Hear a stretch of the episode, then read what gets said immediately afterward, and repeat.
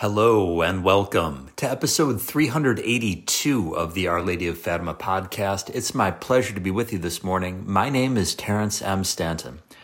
We are recording on Thursday, December the 15th, 2022, in the year of our Lord Jesus Christ, continuing to look at the writings of Dr. Plinio Correa de Oliveira, the great Brazilian theologian and great devotee of Our Lady of Fatima.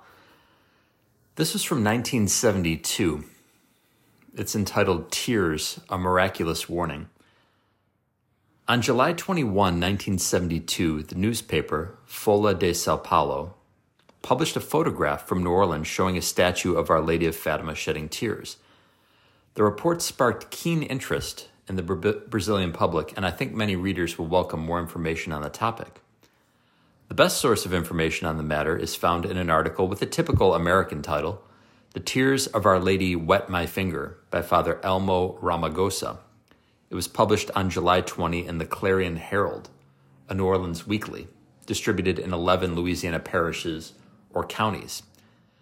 The background to this event is universally known. In 1917, Lucy, Jacinta, and Francisco had visions of Our Lady at Fatima. The authenticity of these visions was confirmed by the miracle of the sun, witnessed by a whole multitude, even as the Virgin spoke to the three children. In general terms, Our Lady charged the little shepherds to tell the world that she was deeply upset by the wickedness and corruption of men. She warned that if men did not amend, a terrible chastisement would come that would annihilate many nations. Russia would spread its errors throughout the world. The Holy Father would have much to suffer. The punishment could only be avoided if men converted. Russia and the world were consecrated to the Immaculate Heart of Mary, and men did the communion of reparation on the first Saturday of each month. And of course, if I can interject here, we know that the Blessed Mother asked specifically for the consecration of Russia, and there was a lot of consternation as to whether that had actually happened or not, whether the consecration of the world was good enough, so to speak, and then there was the consecration in March that took place. So a lot of people still think that the consecration has not happened um, as the Blessed Mother requested. But whether you believe that to be the case or not, remember you can do your part. Consecrate yourself to the Immaculate Heart of Mary. If you're a father, consecrate your family to the Immaculate Heart of Mary. Ask your parish priest, consecrate your parish to the Immaculate Heart. Write a letter to the bishop. Excellency, can we please have this diocese consecrated to the Immaculate Heart? There's always something that you can do. You don't have to wait for a bishop or a priest or some sort of theologian to do something. Uh, in Evangelii Nuntiandi, Paul VI talked about by virtue of our baptism, we're, we're all missionaries. So get out there and spread the gospel. It's what you're commanded to do. Professor Plinio continues In view of the above, a question naturally comes to mind were Our Lady's requests heeded. In 1942, Pius XI consecrated the world to the Immaculate Heart of Mary. Sister Lucy said the consecration lacked some characteristics Our Lady had requested. I do not intend to analyze this complex subject here. I simply mention in passing that whether Our Lady's request for the consecration of Russia was heeded is open to debate. As for Our Lady's request for an amendment of life, it has so obviously been neglected that no further comment is necessary. Our Lady stated that obedience to her request was a condition to avoid the apocalyptic punishments that she predicted. Therefore, it is logical that God's vengeful and purifying wrath should fall upon mankind before it converts and the reign of Mary is established. Of the three Fatima children, only Lucy survived beyond her childhood. She was a Carmelite nun in Coimbra. Under her supervision, a sculptor carved two statues that reproduced as closely as possible the facial expression of the Most Holy Virgin as she appeared at Fatima. And I would ask you to tune into the Our Lady of Fatima podcast tomorrow for more information there. Professor then says both of them were called pilgrim statues and have been taken around the world by priests and laity. One was in New Orleans where it shed tears. Father Romagosa, author of the above mentioned report, was told of the statue's tears by Father Joseph Breault, MP, the statue's custodian. However, he was reluctant to admit the miracle and thus asked Father Breault to call him if any further weeping continued. Father Breault noticed moisture in the eyes of the Pilgrim Virgin statue on July 17 and immediately called Father Romagosa, who reached the statue at 9:30 p.m., bringing along photographers and reporters. In fact, they all noticed the moisture in the eyes of the statue, which was soon photographed. Father Romagosa then touched his finger on the moist surface and collected a drop, which was also photographed. According to Father Breault, this was the 13th weeping he had witnessed. At 6:15 a.m. the next morning, Father Breault called Father Romagosa, saying that the statue had been crying since 4 a.m. Father Romagosa arrived shortly afterwards. In his words, quote, I saw much liquid in the statue's eyes and a large drop hanging from the tip of her nose. End quote. This drop, so graciously hanging, was captured in the famous photograph that came out in the press. Father Romagosa adds that he saw, quote, a tear move as it slowly formed on the lower eyelid, End quote. However, he wanted to eliminate all doubt. He noticed that the statue had a crown fixed on its head by a small metal connecting rod and thought, can it be that water was poured into the hole where the crown is fixed on the statue, and this water drains into the eyes? Once the weeping ceased, Father Romagosa removed the crown from the statue. The metallic connecting rod was entirely dry. He then inserted into the hole a wire wrapped in a special paper which would absorb any liquid that might be there. The paper remained absolutely dry. Still not satisfied with his efforts, he poured some water into the hole. Yet the eyes remained absolutely dry. Father Romagosa then turned the statue upside down. The water he had poured into the hole drained normally. He was finally convinced that no water could come through the hole in the statue's head into her eyes, and there simply was no other hole. Father Romagosa knelt. At last, he believed. These mysterious tears show Our Lady of Fatima crying over the modern world, as our Lord once cried over Jerusalem. Tears of most tender affection, tears of deep pain for the punishment that will come. It will come to the men of the 20th century if they do not reject immorality and corruption it will come if they do not fight, especially against the self destruction of the church.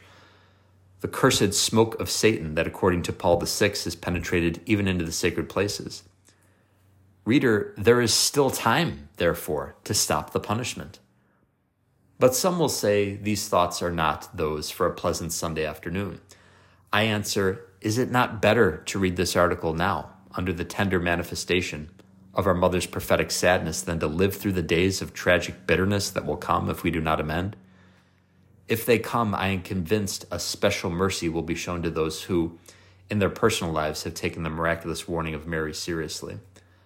I offer my readers this article so they may benefit from that mercy. So ends the article. Professor Plinio was writing here and this miraculous occurrence took place in New Orleans in 1972. That was before the Roe versus Wade decision in the United States of America, where I'm recording, came down in 1973. Think about how much more evil the world is now than it was in 1972. And it's not like the world was a holy place 50 years ago, but the acceptance of abortion even more widespread, the scourge of internet pornography and the promotion of homosexuality and transgenderism, and families being completely obliterated by all forms of immorality. That was still on the horizon a little bit. It was there, of course, in 1972, but it's gotten much worse since then we must repent and believe in the gospel, each and every one of us. We must share the message of Our Lady of Fatima. We must tell people about the importance of the five first Saturdays devotion. And especially tell people we have to pray the rosary every single day. If you're a Catholic who's not praying the rosary every single day, as Dr. Taylor Marshall rightfully says, you're not on the team. Obviously, it's not a sin, but it's what the Blessed Mother asked for in all six of her apparitions at Fatima. And if the Mother of God asks you to do something, you don't question it, you don't hem and haw about it, you don't say, well, I'll get around to it. No, you just do it. Pray that rosary every single day. And I, once again, I'm calling upon you, fathers and grandfathers in the audience, to lead your families in the rosary every single day. The family that prays together, stays together, in the immortal words of Father Patrick Peyton. And it's what Our Lady of Fatima, who loves you more than you can possibly imagine, wants you to do every single day. So, more about this uh, weeping statue, the Pilgrim Virgin statue, our lovely Lady of Fatima, on tomorrow's program. Now, let us conclude, as we always do, by mentioning Helping Autism through Learning and Outreach, HALO, located on the web at halo-soma.org. That's H-A-L-O-H-SOMA dot org. halo-soma.org, halo-soma.org. And please tune in to episode 277 of the Our Lady of Fatima podcast if you haven't already done so. I interview my sister Toby and talk to my niece Brielle about RPM or rapid prompting method. Some people call it typing to talk or spelling to communicate. There are several different names. It's basically the same thing. A method of communication for those who've been afflicted with non speaking autism because communication is a human right, my friends. And just as sign language was a tremendous breakthrough for the deaf, RPM, rapid prompting method, has done the same for non speakers. Let us offer up prayers now for hope and for healing for non speakers and their families. Almighty and eternal God, healer of those who trust in you through the intercession of St. Raphael Archangel, hear my prayer for non speakers and their families. In your tender mercy, restore them to spiritual and bodily health, that they may give you thanks, praise your name, and proclaim your wondrous love to all. I ask this through Christ your Son, our Lord. Amen. Memorare to St. Joseph. Remember, O most chaste spouse of the Virgin Mary, that never was it known that anyone who fled to thy protection, implored thy help, or sought thy intercession was left unaided. Inspired by this confidence, I fly unto you, my spiritual Father, and beg your protection. O foster Father of the Redeemer, despise not my petitions, but in your goodness hear and answer me. Amen. By thy pure and immaculate conception, O Mary, obtain for me the conversion of Russia, Spain, Portugal, Europe, the United States of America, Canada, and the whole world. The three Hail Marys in honor of Our Lady of Fatima's immaculate purity. Ave Maria, gratia plena, Dominus tecum, benedicta tu mulieribus, et benedictus fructus ventris tui, Iesus. Sancta Maria Mater Dei, ora pro nobis peccatoribus, nunc et in hora mortis nostrae. Amen. Ave Maria, gratia plena, Dominus tecum, benedicta tu mulieribus, et benedictus fructus ventris tui, Iesus. Sancta Maria Mater Dei, ora pro nobis peccatoribus, nunc et in hora mortis nostrae. Amen. Ave Maria, gratia plena, Dominus tecum, benedicta tu mulieribus, et benedictus fructus ventris tui, Iesus. Sancta Maria Mater Dei, ora pro nobis peccatoribus, nunc et in hora mortis nostrae. Amen. And a Gloria Patri for a special intention. Gloria Patri et Filio et Spiritui Sancto, sicut in principio et nunc et semper et in saecula saeculorum. Amen.